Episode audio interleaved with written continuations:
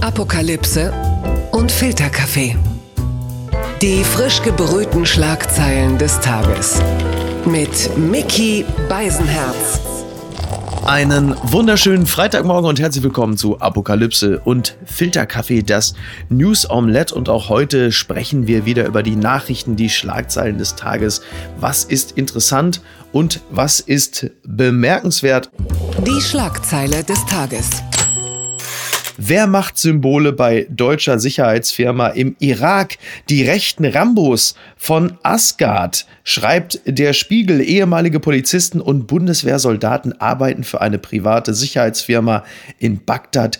Dem Spiegel liegen Videoaufnahmen vor, die zeigen, wie dort die Nazi-Zeit verherrlicht wurde. Dieses Video ist von 2017 und da sehen wir in der irakischen Hauptstadt Bagdad Mitarbeiter einer deutschen Sicherheitsfirma. Und die haben dann da so ihren, ihren Aufenthaltsraum und da hängen dann an den Wänden eine Reichskriegsflagge.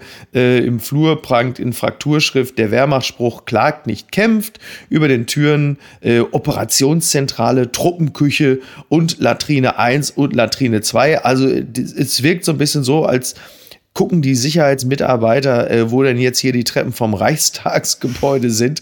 Äh, es ist schon recht beschämend. Andererseits muss man sagen, alle in Deutschland sagen, Nazis raus und dann sind die jetzt woanders, dann ist aber auch wieder nicht in Ordnung, ja, oder das, Niki? Das ähm, Schlimme an der Nummer ist wirklich, wenn man sich vor Augen hält, die Polizei, das ist das Exekutivorgan des Staates. Mhm. Also das ist nicht eine Firma wie H&M oder die NFL, wo du dir denkst, boah, da gibt's Nazis, sondern ja. das sind die, die ähm, nach Artikel 20 Absatz 2 des Grundgesetzes an Gesetz und Recht gebunden sind und äh, sind dann aber einfach Nazis. Ja, und, ähm, und eine Studie besagt, dass ähm, das nicht am Anfang ihrer Polizistenlaufbahn geschieht, dass sie ja, sich der rechten Gesinnung zuwenden, sondern das im, im Laufe ihrer Tätigkeit entsteht. Ja. Und ich kann mir vorstellen, wenn du so mit Clans äh, zu tun hast und, und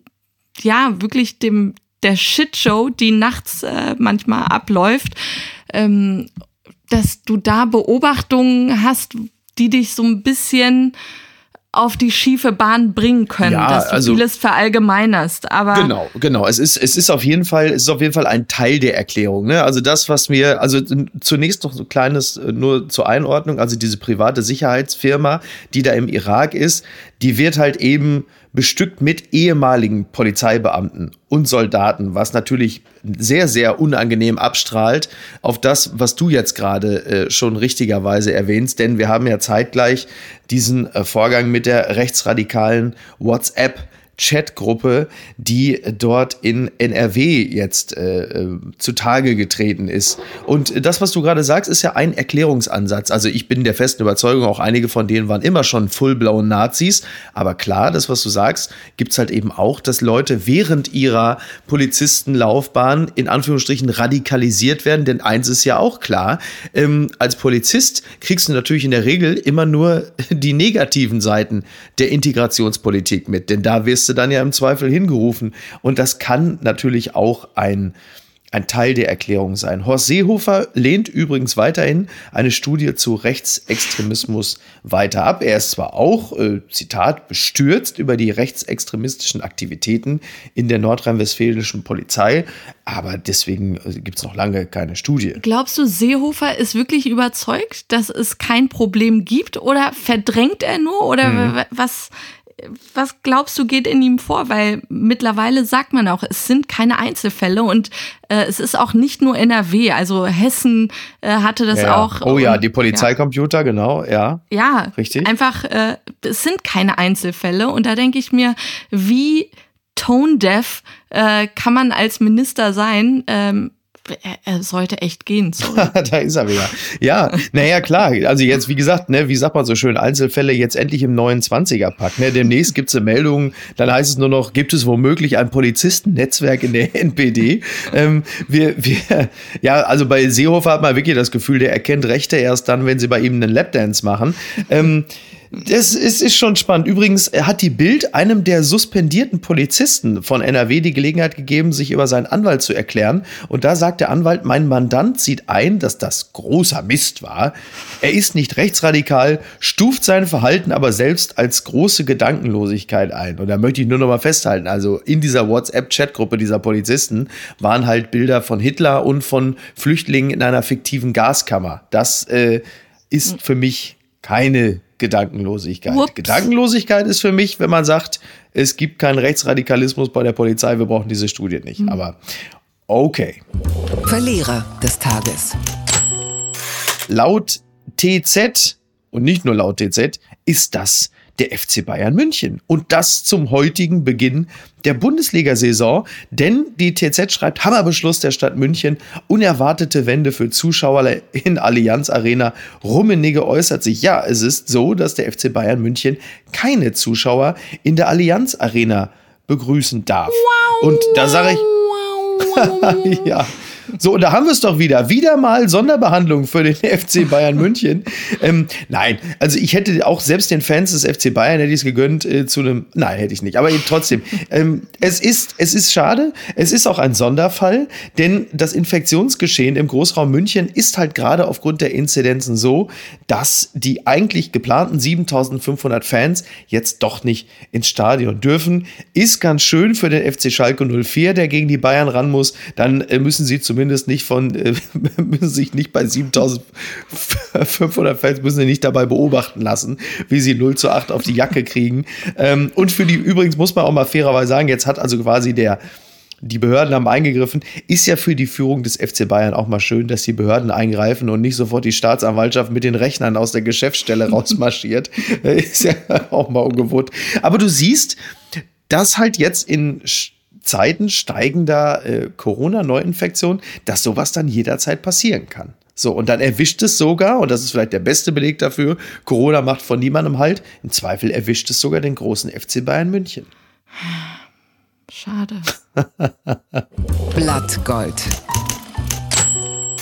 Die Berliner Morgenpost schreibt, Darth Vader und Lucky Luke, falsche Daten erschweren Corona-Verfolgung in Hamburg. Es erinnert an die Infektionen in österreichischen Après-Ski-Bars. In einer Hamburger Bar arbeiten Corona-Infizierte hinterm Tresen.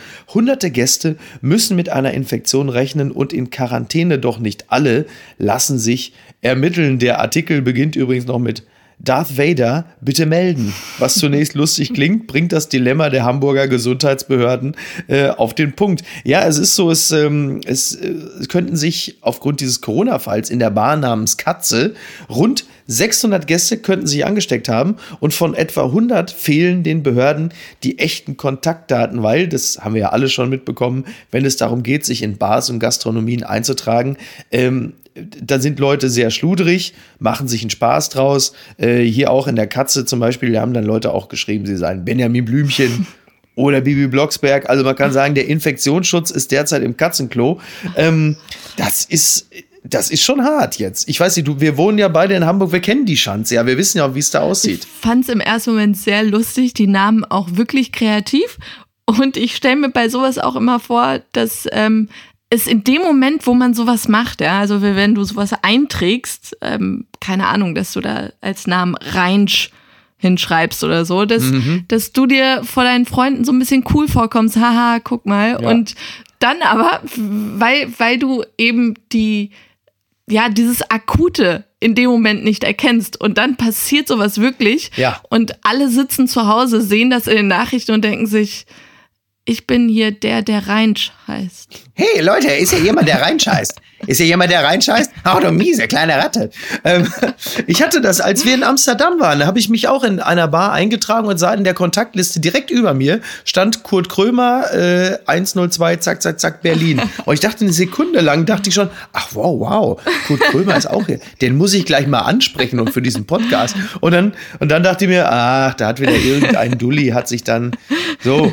Ähm, übrigens äh, ist es interessant diese ganzen Kontaktlisten, um äh, sich selbst selbst zu analysieren, was die eigene Handschrift angeht. Ich habe jetzt beim hundertfachen Schreiben meines Namens habe ich ein Psychogramm erstellt. Und ich bin jemand, der auf, wenn man nur die, die Handschrift sich anschaut, ich bin jemand, der äh, verdruckst auf eine Party kommt, schüchtern und verdruckst und die Party hinten raus mit einem Riesenschwung verlässt und auf dem Tisch tanzt.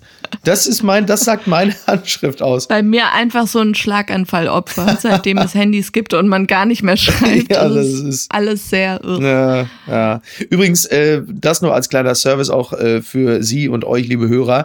Ähm, in Großbritannien im öffentlichen Personennahverkehr hat jemand herausgefunden, dass eine Sache äh, den Mund-Nasenschutz äh, im klassischen Sinne äh, nicht ersetzt. Äh, da ist nämlich eine Schlange.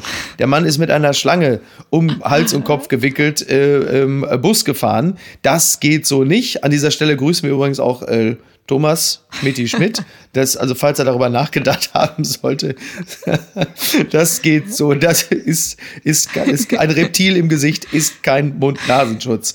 Ähm, Christian Drosten ist ja auch wieder da. Der ist aus der Sommerpause zurück. Der hat jetzt auch äh, natürlich äh, sich jetzt auch öffentlich äh, wieder zum Thema Corona gemeldet und zum Anstieg der, der Neuinfektion. Sagt auch, das ist jetzt nicht diese typische Schwankung, sondern es ist schon ein Indikator dafür, dass es jetzt auch wieder hochgeht mit den Fällen. Und es ist aber nicht mehr wie im April, wo viele Urlaubsrückkehrer dann für, für den Anstieg gesorgt haben, sondern das hat jetzt schon was mit den, mit, mit sagen wir mal, mit, mit landesinternen Clustern zu tun. Zum Beispiel Menschen bei einer Familiefeier oder eine Bürogemeinschaft. Und äh, Drosten hat halt eben gesagt, das ist nicht vergleichbar. Aber es ist auch nicht so, wenn es demnächst zum Beispiel mehr als 6000 Neudiagnosen pro Tag gäbe, dann sei das nicht dasselbe, weil viel mehr getestet würde. Man müsste dann nicht gleich einen Lockdown machen wie im März, weil viel empfindlicher gezählt würde. Das ist doch irgendwie jetzt auch schon mal ganz beruhigend, oder?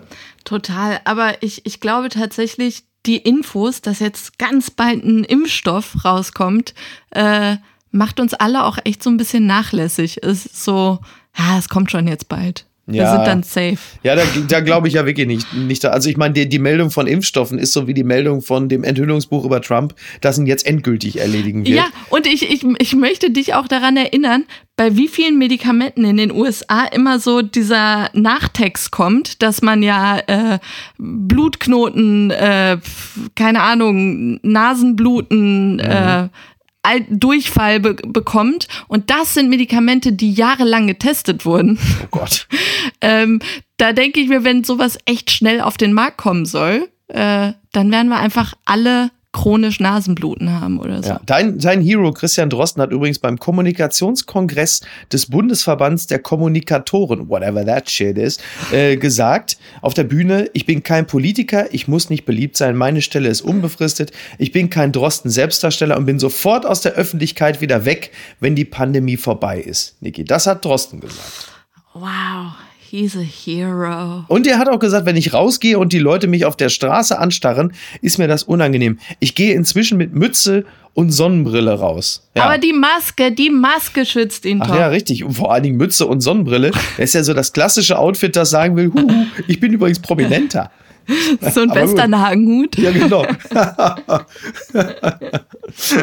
oh Gott. Die gute Nachricht des Tages. Kommt von der Welt. Volkswagens neues Weltauto soll Tesla deklassieren. Mit dem kompakten SUV ID4 will Europas größter Automobilkonzern zum Weltmarktführer für Elektroautos aufsteigen. Der Wagen ist das Kernstück einer milliardenschweren E-Strategie, die vor allem auf einen Faktor setzt. Dieser Faktor, das will ich noch kurz nachschieben, ist der sogenannte modulare Elektrobaukasten. Klingt ein bisschen wie das, woran ich schon als Elfjähriger gescheitert bin. Mit Antrieb, Strang und Batterien, auf dem alle E-Fahrzeuge der Konzernmarken für den Massenmarkt aufbauen. Ja, die greifen jetzt richtig an, VW. Also so da, da, also das, das sind äh, spektakuläre Zahlen. Ja, bis 2025 sind 75 neue Modelle mit Batterie vorgesehen.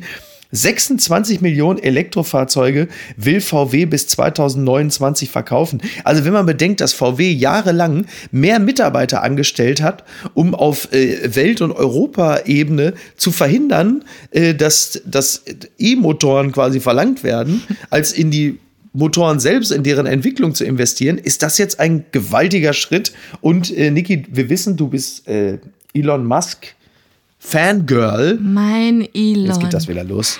ähm, be begeistert dich das auch so? Total, aber ich will noch mal dran erinnern, was Tesla so einzigartig macht, ist die Hupe, die einfach Flatulenzen imitiert, also Flatulenz-Sounds imitiert, wenn du auf die Hupe drückst. Also jetzt klingst und, du wirklich schon wie Homer Simpson in der Folge, wo er selber ein Auto baut.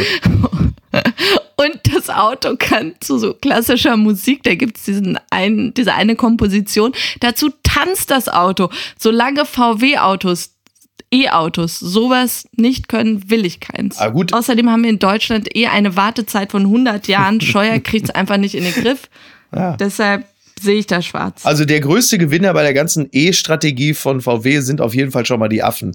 Die können jetzt endlich mal beruhigt durchatmen und wissen, dass die, das wird also da wird nichts kommen. Ähm, nur, dass wir es mal gesagt haben, dieser ID4, ja, der, der, soll eine Reichweite haben von 520 Kilometern mit äh, einer Ladung der 77 Kilowattstunden Batterie. Ne? Der E-Motor wird eine Leistung von 204 PS haben und jetzt pass auf, binnen 30 Minuten soll der Wagen an entsprechend entsprechenden Schnellladesäulen genug Strom für 320 Kilometer tanken können. Das wäre ja tatsächlich nicht so schlecht. Schon gut, ja. Ja, das ist wirklich, also weil also es scheitert ja immer an der Reichweite. Du kommst mit den Dingen ja nicht weit. Und ähm, vermutlich wird dieses Auto ja nicht so teuer sein wie die 60.000 Euro für einen Tesla. Also wäre das etwas, worüber man mal nachdenken könnte, sage ich mal. Ne? Das stimmt. Und natürlich die Furzhupe, natürlich die Furzhupe, ja. Das ist doch wirklich. Papala Paparazzi.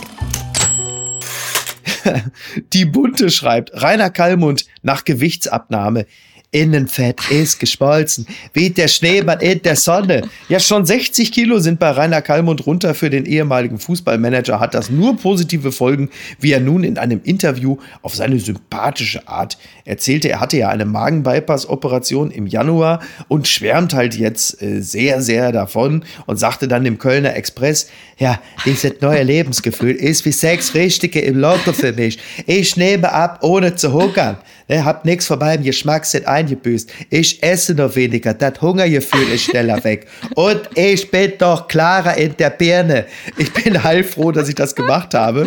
Ja, ist doch super. Ich meine, jetzt muss man sagen, Kali, also ich habe ja das Gefühl. Er sieht super aus. Er hat halt nur im Gesicht abgenommen. Ne? Nee. Ich meine, 60 Kilo abnehmen. Sieht schon.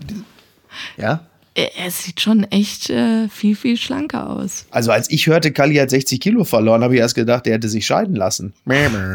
Und äh, nein, also wir wissen ja, Kali, was, was, was, was hat er früher gegessen? Einen panierten Buckel. Was esse ich denn schon groß? Da? Zwei, drei frittierte Pantas, schöne Straußenschnitzel. Ein, zwei Eimer Mascarpone, fertig, zack, bob, aus, das war es doch. Ja, das hat nein, mich, das hat mich gefreut, dass er noch so ein Schleckermäulchen geblieben ist. Wenn er jetzt irgendwie... Hey, spät, Schleckerbeutchen. Wenn er jetzt auf Kohlenhy Kohlehydrat verzichtet hätte, dann wäre es irgendwie enttäuschend gewesen. Aber so mit Kuchen und Bier freue ich Nächstes Jahr kommt die Posttransformation. Felix Lobrecht, du Ficker. Nächstes Jahr mache ich bei YouTube, mache ich da die Body Positivity Videos. Kannst dich schon mal drauf einstellen, das kommt. Watch out. Twitter, 280 Zeichen Wahnsinn ja, Kanye West trendet wieder mal äh, bei Twitter, dieses Mal mit einem lustigen Video. Er, äh, ähm, ja, er pisst auf seinen Grammy. So, ähm, jetzt muss man äh, natürlich sagen, er will US-Präsident werden. Hat er damit schon seine Kandidatur uriniert, Niki? Was soll denn das? Also, was macht er denn? Er hatte da? eh keine Chancen. Er protestiert ja damit ähm, gegen seinen, seinen Plattenvertrag, mhm. weil er ähm, keinen Zugriff auf seine Songs hat ja, oder so. Ja und benutzt in dem Zusammenhang auch sehr unvorteilhaft. Er sagt irgendwie, ähm, es sei alles nur noch, in Anführungsstrichen, moderne Sklaverei. Ja. Und da denke ich mir, ha, lustig. Warst du nicht der Typ, der damals bei TMZ im Büro war und äh, laut sagte, ähm, Slavery is a choice? Stimmt. Ähm, ja. Also das, äh, da denke ich mir halt einfach die Klappe, aber ihm geht's nicht gut und mhm. ich weiß gar nicht, ob man von diesen Sachen noch berichten sollte, ja. weil der sollte einfach in Behandlung gehen. Ja, das wäre sicherlich ganz hilfreich. Aber die Geschichte kommt mir wahnsinnig vertraut vor. Das war mit Prince ja damals derselbe Fall letzten Endes. Und äh, äh, Prince hieß ja dann äh, halt eben nicht mehr Prince, sondern The Artist formerly known as Prince, also Tough Cup. Wenn Kanye das jetzt macht, The Artist formerly known as Kanye, dann ist er Tough Cuck. Deswegen würde ich davon von diesem Spitznamen wieder abraten. Übrigens, falls Kanye doch noch Präsident werden sollte, finde ich es ja insofern ganz gut. Endlich mal ein Präsident, der selber wieder uriniert, anstatt einfach nur urinieren zu lassen. Ne? Aber gut, wir, äh, wir verfolgen das. Und was schreibt eigentlich die Bild? Ja, die Bild titelt heute mit härtere Corona-Regeln in der Kirche als im Puff. Singen verboten, aber Sex ist erlaubt. Gut, jetzt muss man fairerweise sagen, im Gegensatz zur Kirche ist der Sex im Puff ja auch meist einvernehmlich. Ne? Also insofern, äh, und ansonsten beschäftigt. Was denn? Was, was, was war denn? Nein. Ansonsten spekuliert die äh, Bild ein bisschen übers Dschungelcamp, wo es denn im nächsten Jahr stattfindet. Es gibt laut Bild drei Varianten. A, die Variante in Wales, in so einer abgerissenen Burgruine. B, doch Australien, was mir persönlich auch am liebsten wäre. Oder C, als so eine Art Best-of-Show in Köln. Also da muss ich sagen, da, ja, also das, da dann lieber doch immer noch da an der Unstrut mit dem Krokodil. Das wäre Oder nur wirklich Bocholt. das Letzte. Oder Bocholt. Oder Bocholt, genau. Wenn dann, äh, dann, dann, dürfte, dann dürften die Dschungelcamper gerade einziehen, wenn hier Andi, der Pumper, wieder wach geworden ist. Aus dem Rotweinrausch. Und ansonsten hat die Bild natürlich heute äh, unsere Lieblingsrubrik äh, zu bieten. Die Yay. möchte ich dir nicht vorenthalten. Niki, bist du soweit? Post von Wagner. Warum ich nicht ins Stadion gehe? Weil ich Angst habe, dass ein Fan mich nach dem Siegtor unserer Mannschaft umarmt und vielleicht auch noch küsst. Zuschauer sind Menschen, die jubeln, die schreien, husten, ihre Seele aus dem Mund husten. Dieses unsichtbare, böse Virus. Ich halte die Entscheidung der Politiker, in Stadien Zuschauer zuzulassen, für absolut falsch. Ihr lasst keine normalen Menschen ins Stadion. Das sind Fans, die sich umarmen. Ich mag nicht umarmt werden. Ich gehe nicht ins Stadion. Der FC Bayern spielt jetzt ohne Zuschauer, weil die Infektionszahlen steigen. Was sagt uns das alles? Wir leben in einer gefährlichen Welt. Wir alle müssen vorsichtig sein. Und außerdem ist Zverev kein Boris. Also, das habe ich herzlichst. Hier, Franz Josef Wagner. Oh Mann, ey, es ist wirklich der absolute Ooh, Wahnsinn. Baby, baby, it's a wild world. Okay. okay. Aber wirklich. Eine Sache möchte ich noch von dir haben und das musst du mir noch geben und zwar in dieser Rubrik. Ich dachte, du wärst längst tot. Niki, du weißt, wie die Kinder der Boxlegende George Foreman heißen. Komm, sag's jetzt schnell. Also alle Jungs heißen einfach George, George, George, George, George und George und eine Tochter heißt Ja, warte mal, warte mal, wie, was heißt George, George? Ja, na, wie- aber George, George, wie George, ja, was? George, George, der zweite, George Junior, George, der dritte, George, der vierte. Wirklich? Ich Und George Judgment Day oder was? Oder was das da wirklich? es. So viele Georges. Das ist ja unglaublich, ey. Hat So, es da sich sag sehr mal einer, gemacht. ich hätte ein großes Ego. Ja. Gut, dann äh, verabschieden wir uns jetzt ins Wochenende. Wir wünschen allen äh, eine gute Zeit. Und ähm, ja, äh, Ich, gibt es noch irgendwas zu sagen? Außer, äh, dass ich natürlich dem FC Schalke heute die Daumen drücke, was für mich als Dortmunder eigentlich selten der Fall ist, aber ich mach's. Also, schönes Wochenende. ich werde in der Zeit Bibel hören. Ciao. Tschüss. Apokalypse und Filtercafé ist eine Studio Bummens Produktion mit freundlicher Unterstützung der Florida Entertainment. Redaktion Niki Hassania. Produktion Laura Pohl. Ton und Schnitt Mia Becker und Christian Pfeiffer. Neue Episoden montags, mittwochs und freitags. Überall, wo es Podcasts gibt.